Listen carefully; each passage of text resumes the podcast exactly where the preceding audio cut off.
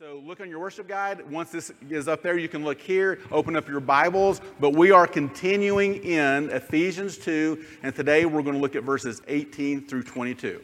Ephesians 2, 18 If it doesn't work, I'll come back. through 22. Okay, very good. Spencer, are you ready? Yeah, that's great. All right, we're going to read uh, a little f- more, more, a little more full, uh, the the full context here, starting in 13, and then we'll pick up in 18. So verse thir- 13 starts like this: But now in Christ, you who were once far off have been brought near by the blood of Christ, for He Himself is our peace, who has made us both one and has broken down in His flesh the dividing wall of hostility, by abolishing the law of the commandments expressed in ordinances that he might create in himself one new man in the place of the two. So making peace and might reconcile both God, uh, us both to God in one body through the cross, thereby killing the hostility. And he came and preached peace to us who are far off and peace to those who are near. Verse 18. For through him we both have access in one spirit to the Father. So then, you are no longer strangers and aliens, but you are fellow citizens with the saints and members of the household of God, built on the foundation of the apostles and prophets, Christ Jesus himself being the cornerstone, in whom the whole structure, being joined together, grows into a holy temple in the Lord. In him, you also are being built together in the dwelling place for God by the Spirit. And this is the word of God. All right. If you will give that microphone to Sam, and thank you for reading that for us. Church, let's go to the Lord in prayer one more time before we jump into our message.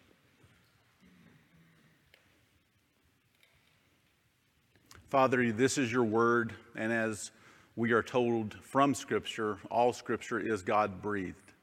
Lord, it's the Word of God, and it's the gospel truths that we need more than anything else.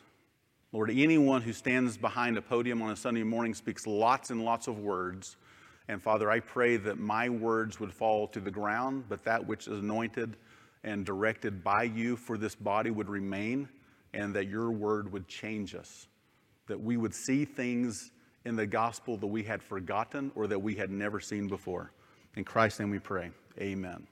Okay, so by way of review, we're going to have a short review before we jump in. And Spencer just read this passage. So if you'll remember, last week we were told that we need to remember.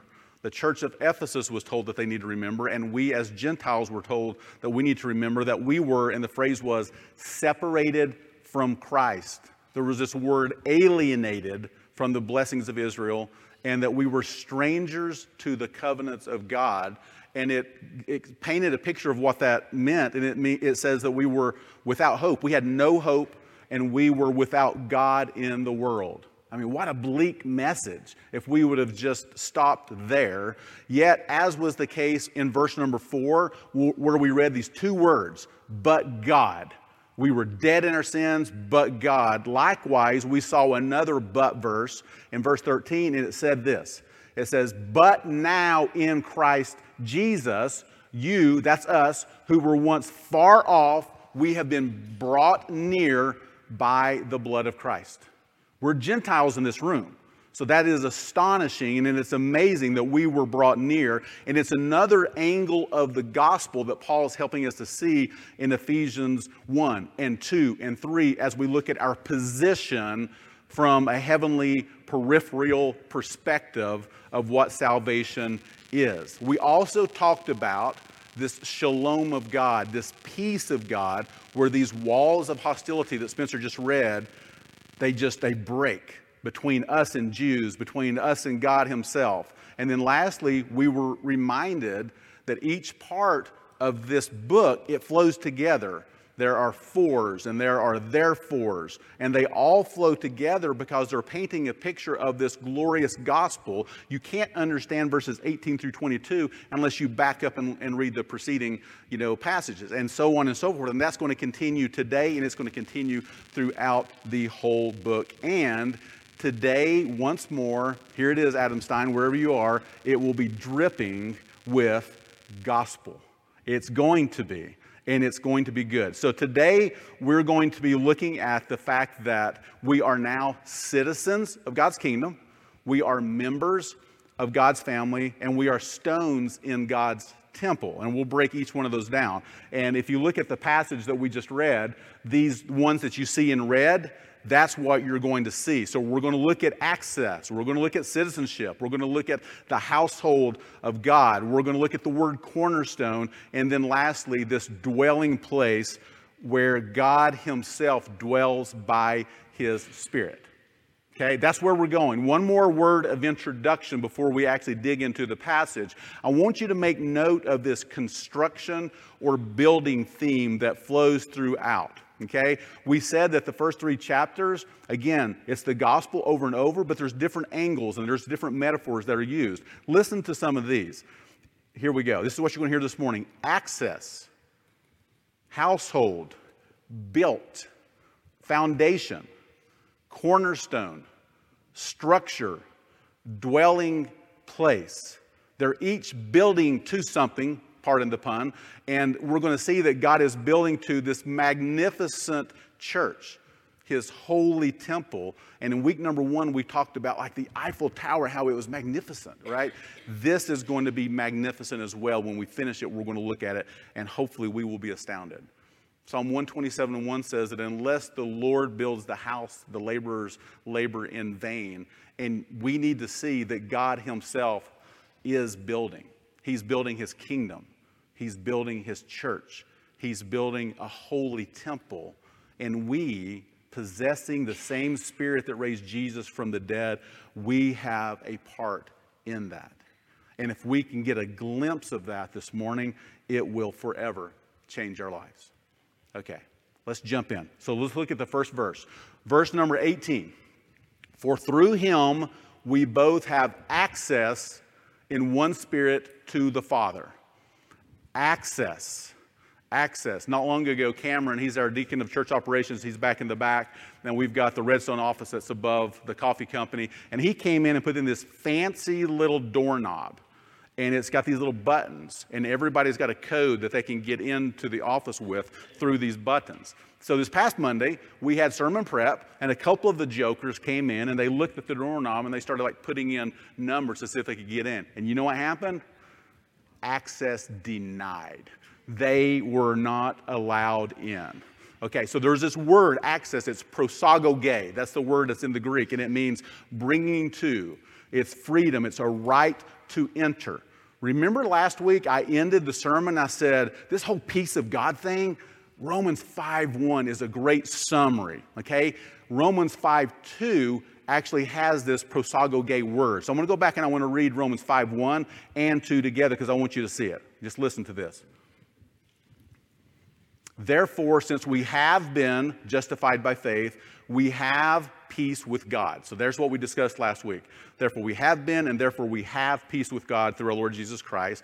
And then verse number two, and here it is through him we have also obtained access.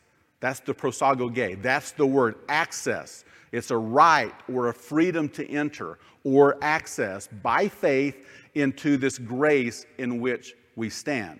So, noticing in this passage the past tense, that have been, we have been, and we have peace. Because we have been justified, we now have peace. Because what he has done, we have been justified. We now have present tense peace, and we have access to him, and we have access to his grace. So, we're going to look at this word access, and we're going to look at some of the ways that it is applied. Okay? So, first, for us to understand access, before we get deep into the passage, I want to say this access begins with Jesus and Jesus alone.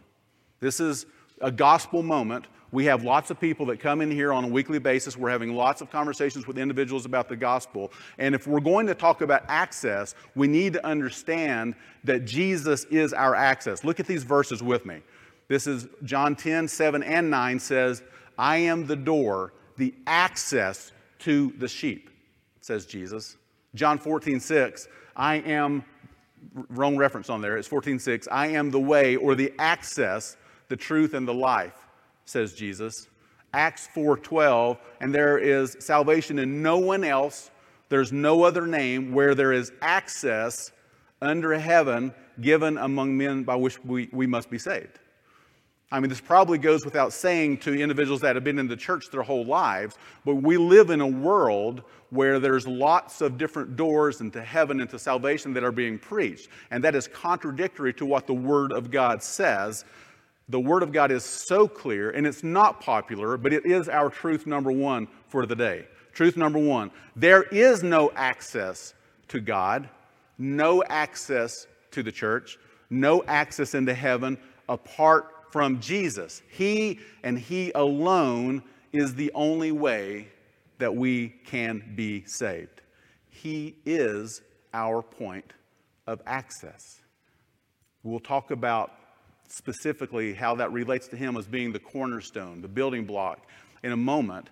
But understand, there's no way that we can be saved apart from Jesus Christ. Everything that we see in the Old Testament points to Jesus Christ. He alone is our access. Okay, he's not a door, he's the door. He's not a way, but he is the way. He's not a name, he is the only name. So let's continue. Remember how last week we also talked about how, and we saw it a moment ago, the Gentiles were separated from Christ, alienated from the commonwealth of Israel, and strangers? Well, all of that is getting ready to get turned on its head, and it's going to be glorious. So let's continue with the passage. Look at verse number 19. So then you are no longer strangers and aliens, but you are fellow citizens with the saints and the members of the household of God. Citizens, no longer refugees, no longer strangers, no longer aliens. Now we have, and it's better than the Sam's card or the Food City card or anything else, we have a citizenship card into the grace of Christ and into the kingdom of God. And at the time of this writing, citizenship was a big deal, especially if you were a Roman citizen, because there was this, this, umbrella of protections and benefits and immediate access that you received if you were a citizen. And you can, you can read that in Paul's writing, writings because he was a citizen of Rome, and that umbrella was coveted. So this citizenry, you know, um, word, this, this word citizenship, it really meant something to these people. They understood the benefits that were there. The same holds true for us today. You know, in America, you know, it, it, if you're a citizen, that's a big deal. I mean, don't get me wrong, you can still be dead, you can still not have a photo ID and not have a picture, and you can still vote, but still, citizenship is still an, important. You know, but if you were a citizen of Rome, you were the envy of the world because it was an affluent society, and having that citizenship card meant a lot. So the readers of Ephesus in this letter, they understood this access through citizenship. It comes just as one of the blessings of Jesus' fellowship, and it is in the kingdom of God, and you are a citizenship. You're in a citizen of the kingdom of God. Okay, so when you hear things like that, you know, you're a citizen. Because of Christ, you're a citizen. Sometimes people in circles like this, because of a struggle with sin, because I haven't been a Christian very long and I don't know everything about the Bible, because I've had a really rough week, because there's this stronghold in my life, or what have you, you may say, that sounds really good, but I sure don't feel like a citizen of the kingdom of God. This is why we meet. This is why we encourage one another with these gospel truths over and over and over. Because if you are a follower of Jesus Christ, no matter how you feel about that, if you have said, Jesus, you are my Lord and my, you are my Savior, I commit my life to you, I will follow you all of my days, no matter how you feel, no matter what struggles that you might still have in your life, no matter how long you've been a believer, you need to understand and take this and put it in your pocket. You are a citizen of the kingdom of God. And if you don't believe that, you'll continue to struggle over and over and over. These are gospel truths. So that takes us to truth number two. Though once separated, that's all of us, alienated, that's all of us, strangers without hope and without God, because of Christ, we are now citizens of God's kingdom. It's glorious. It needs to sink in because we hear it too quickly and, and we're like, oh, yeah, that, that's great, and we move on.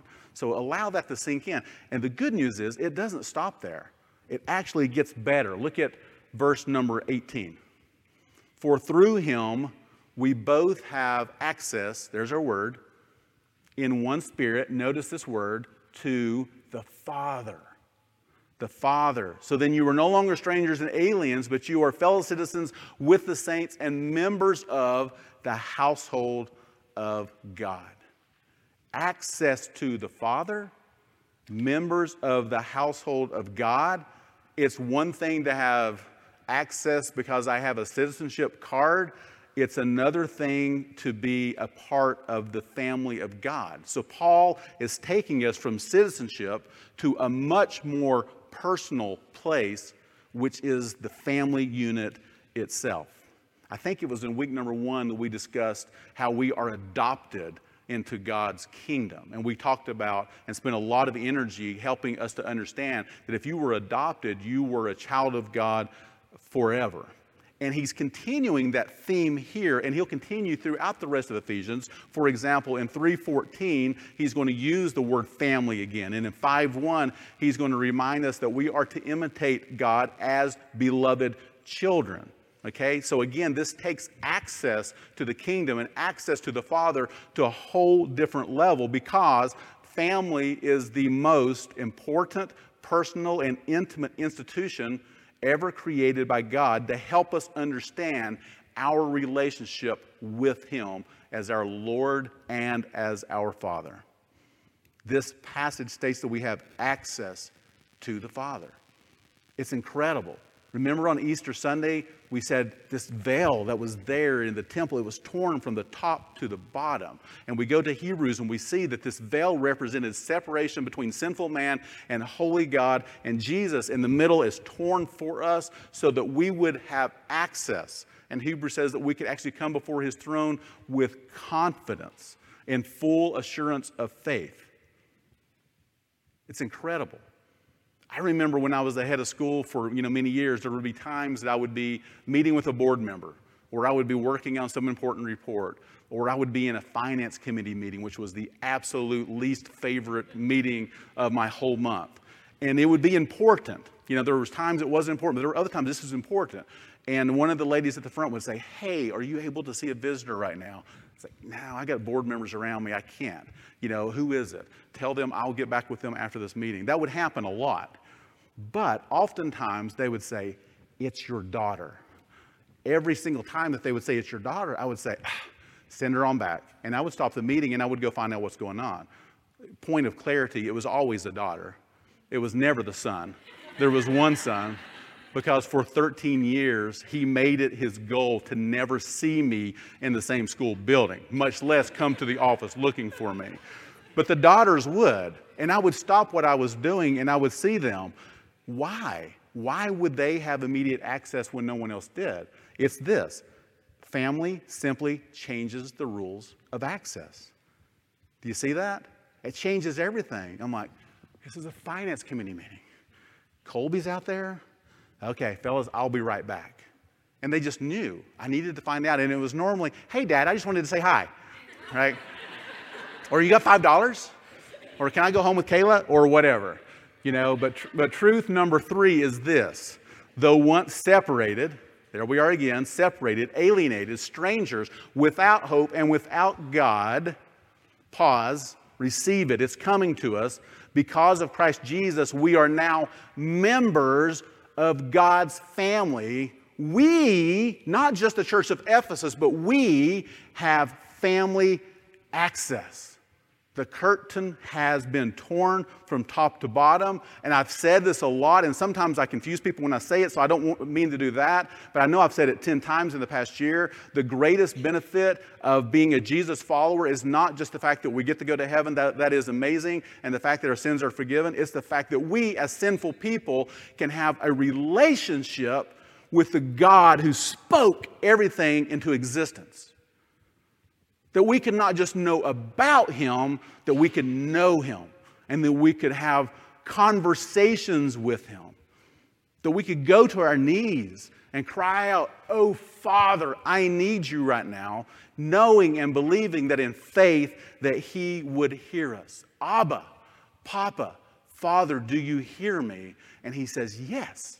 Because of Jesus, you can come to me anytime that you want. As I said earlier, sometimes because of our sins. our struggles, our lack of faith, our history, guilt, a stronghold in our life, or the fact that we haven't been a Christian very long, we hear these things cognitively and say, oh, yeah, that makes sense. Let me fill in my blank. And if you are new, there are blanks. And if you see these truths up there, there's probably a place in the, wor- the uh, worship guide for you to fill them in, okay? Um, and you hear that, and you're, you're doing your homework and you're getting everything done, but in your heart, you don't believe it. And I don't know how. I wish that there was a pill I could say, now take this pill, everybody swallow it, and then you would see it. I can't do that but I can give you the Word of God, and I pray that the Holy Spirit would illuminate this truth in your heart. You're a sinner, I'm a sinner, we've all fallen short of the glory of God, but because the veil has been torn, Jesus says you now have access to the Father. The truth is, if you believe this, you are a child of God. He is your Father. He knows that you will skin your knee. He knows that you will break the vase that you will steal a cookie out of the cookie jar, and sometimes you will be really, really, really ugly to your sister. He knows those things, but it doesn't have him step in and say, I'm sorry, you are eradicated from the family because you continue to do foolish things. That doesn't make any sense. That's inconsistent with what a family looks like.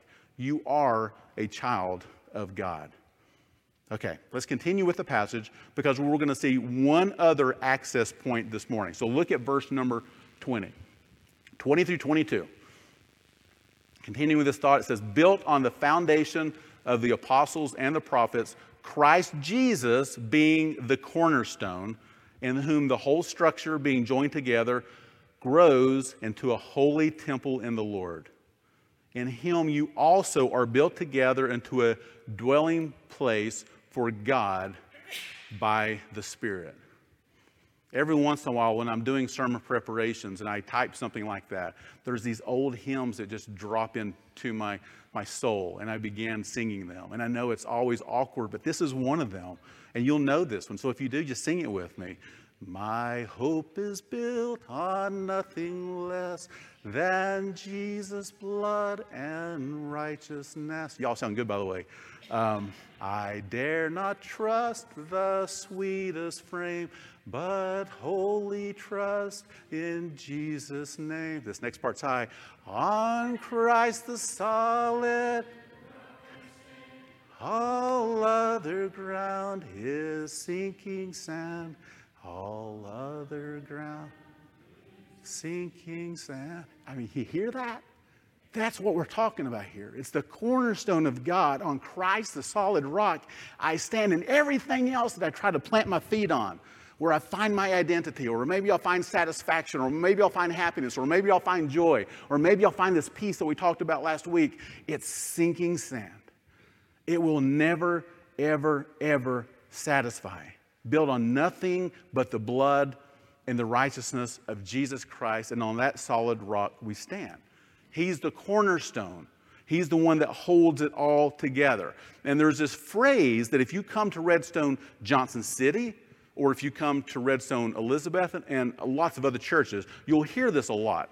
It's this phrase, gospel centered, or this, these words, gospel centered. We state that we're a gospel centered church.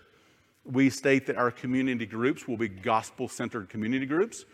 We state that our discipleship, uh, discipleship relationships will be gospel centered. Um, hopefully, we'll provide gospel centered counseling. And yesterday or the day before, when we were in our retreat, it came up this idea of gospel centered suffering. Now, there's a topic, you know, for another day.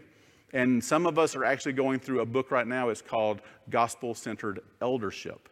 These two words with a hyphen in between them, gospel center, encompass a lot of things, but at its very core, gospel center just means this that Jesus and his gospel and these gospel truths that we're discussing must be the very foundation of our faith and of this church and nothing or no one else.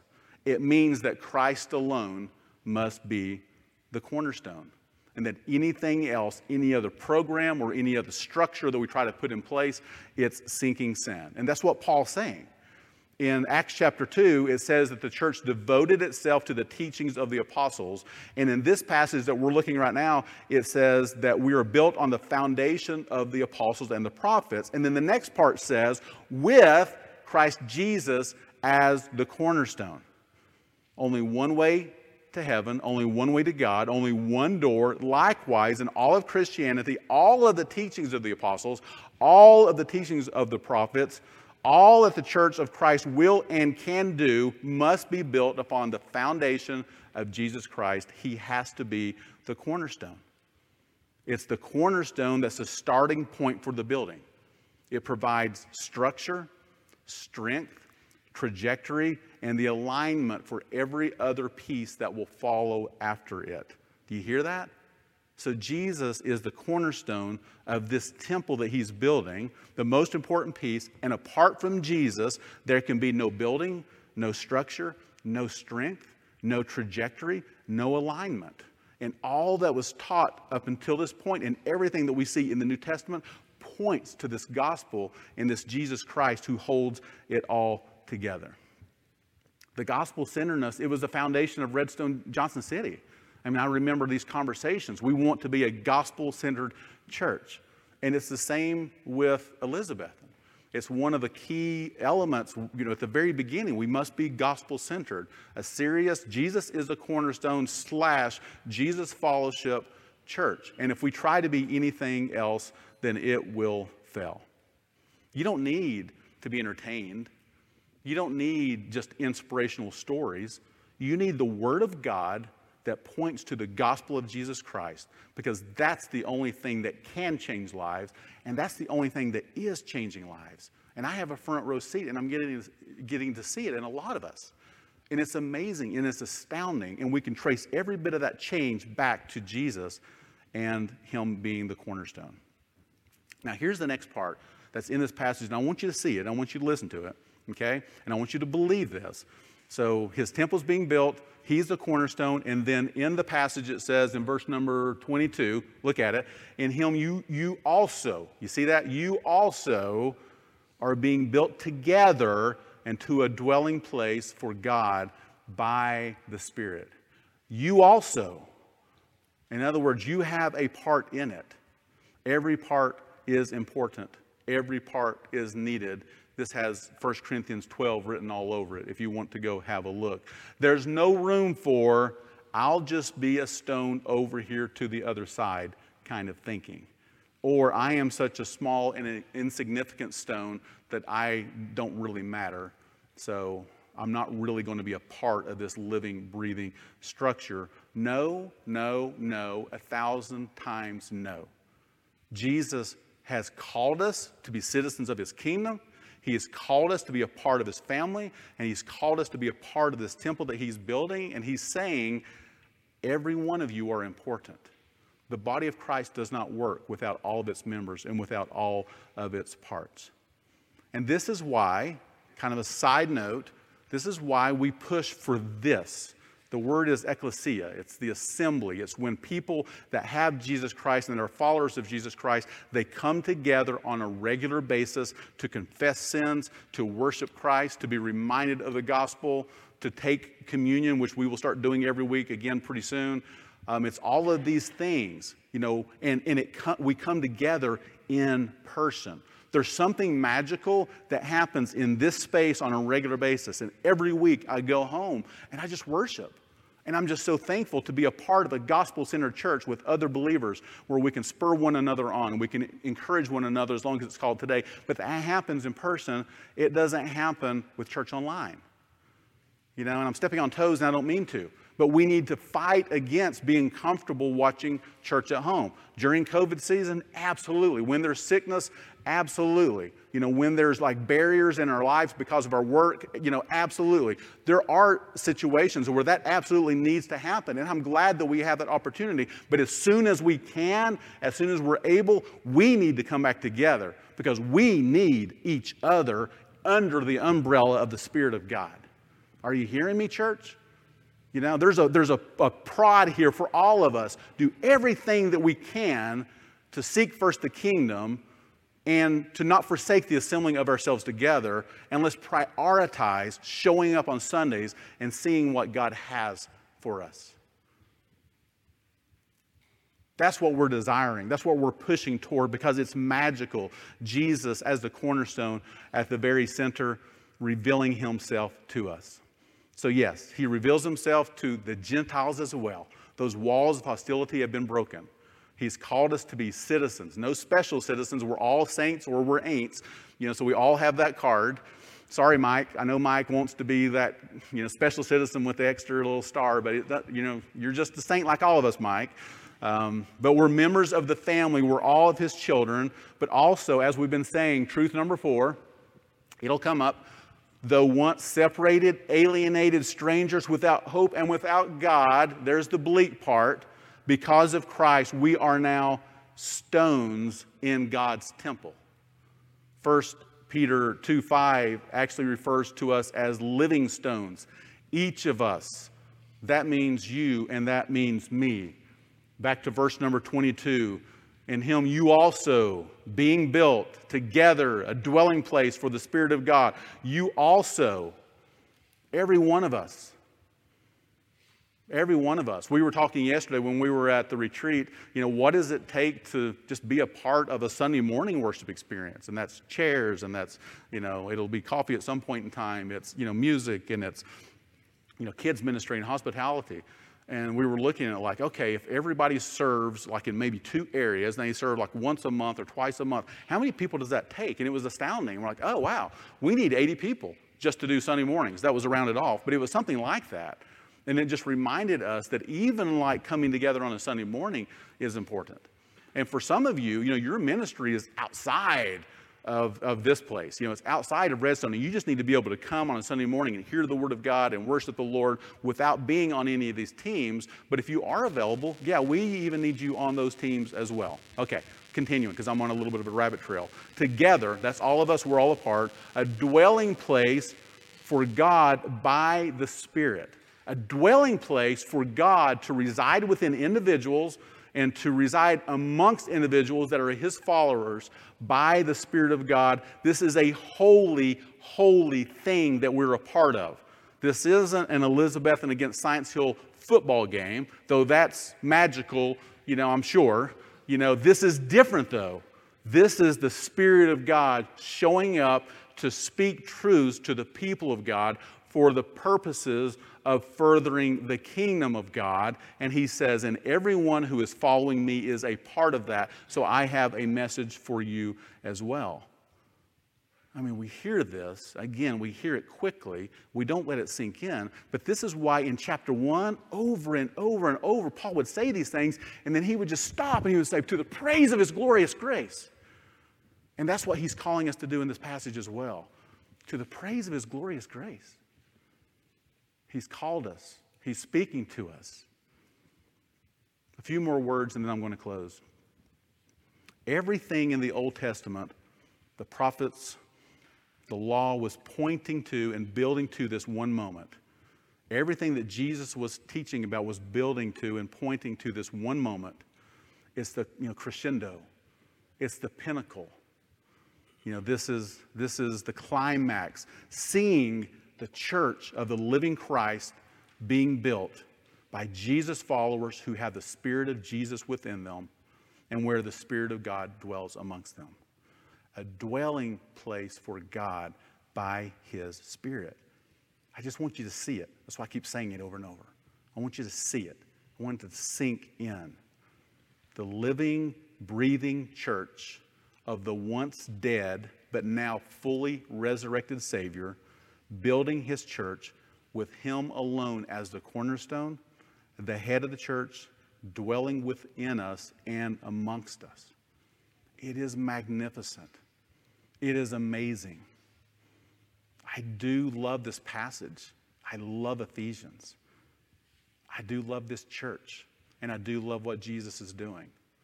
But I just want us to sit in it. And as I said last week, these truths, we fill in the blanks, we talk about them. It's not just academic. This isn't just for a cognitive understanding of what Jesus is doing and who he is. This is a direct message to you, Jesus follower. And it should cause us to remember these truths and to respond to these truths. By confessing our sins, by recommitting ourselves to him, or and or to saying, "Oh God, You really are an amazing God. You are my Father, and I can come to you, and that is enough. My identity is in you because I'm loved by the Creator, and that is enough. God, remind me of that as I step into this week because my heart really wants to please people more than it wants to please you. And I need to be reminded that I am loved by the Father and that that is enough. Cognitive understanding isn't enough, it needs to sink into our very, very hearts. And for some people that are watching online, you know, or that are showing up on a regular basis, and they find themselves here today, still alienated separated from God, without hope, without true peace, not a citizen, not a part of the family God, of God, not a stone being used by the master builder. My encouragement is, friends, you don't have to stay there. He bids you to come. He opens the door. He invites you in. There's nothing that can ever satisfy like the truths of being loved by Jesus and being forgiven by Him. He is the point of access. He wants to be your Father as well. So if that is you, if you say, I hear these things, but I know that I'm still separated. I've been in church my, my whole life, but I really don't believe these things, and I've never committed my life to the Lord. My, my encouragement is, friend, you don't have to stay there. You can confess your sins. Everyone everyone who calls upon the name of the Lord will be saved. Let us know. Let me know. Fill out a connect card. Come see me or someone else that you know after the church, after the church service, and we will just walk you through and explain this glorious gospel to you. Summary access, fellow citizens, family members, living stones with the temple of God, within the temple of God, where God Himself dwells. These are amazing truths. This is an amazing gospel. And my prayer as we close is that these things that we've heard, some of them repetitively, that they'll sink in and that we will respond in praise and worship and adoration to God. Let's just be still for a few moments. Lord, I won't sing it, but it is true that our hope is built on nothing less than Jesus' blood and righteousness. On Christ, the solid rock, we stand, and I stand as a church. Lord, sometimes we go too quickly through a teaching and through a passage. Lord, I just want to be still and allow your spirit to move amongst us and to speak to us. Have your way with us. Just cry out to him in this, in this moment. Lord, many of us showed up this morning not feeling like citizens of the kingdom of God, not feeling like children of the King of the universe, not feeling that we are a part of this living temple that's being built. Lord, so just remind us of these truths and change us both for today and forevermore that we might truly internalize this glorious gospel, and then in our hearts and with our mouths, that we would say to the praise of his glorious grace. In Christ's name we pray. Amen.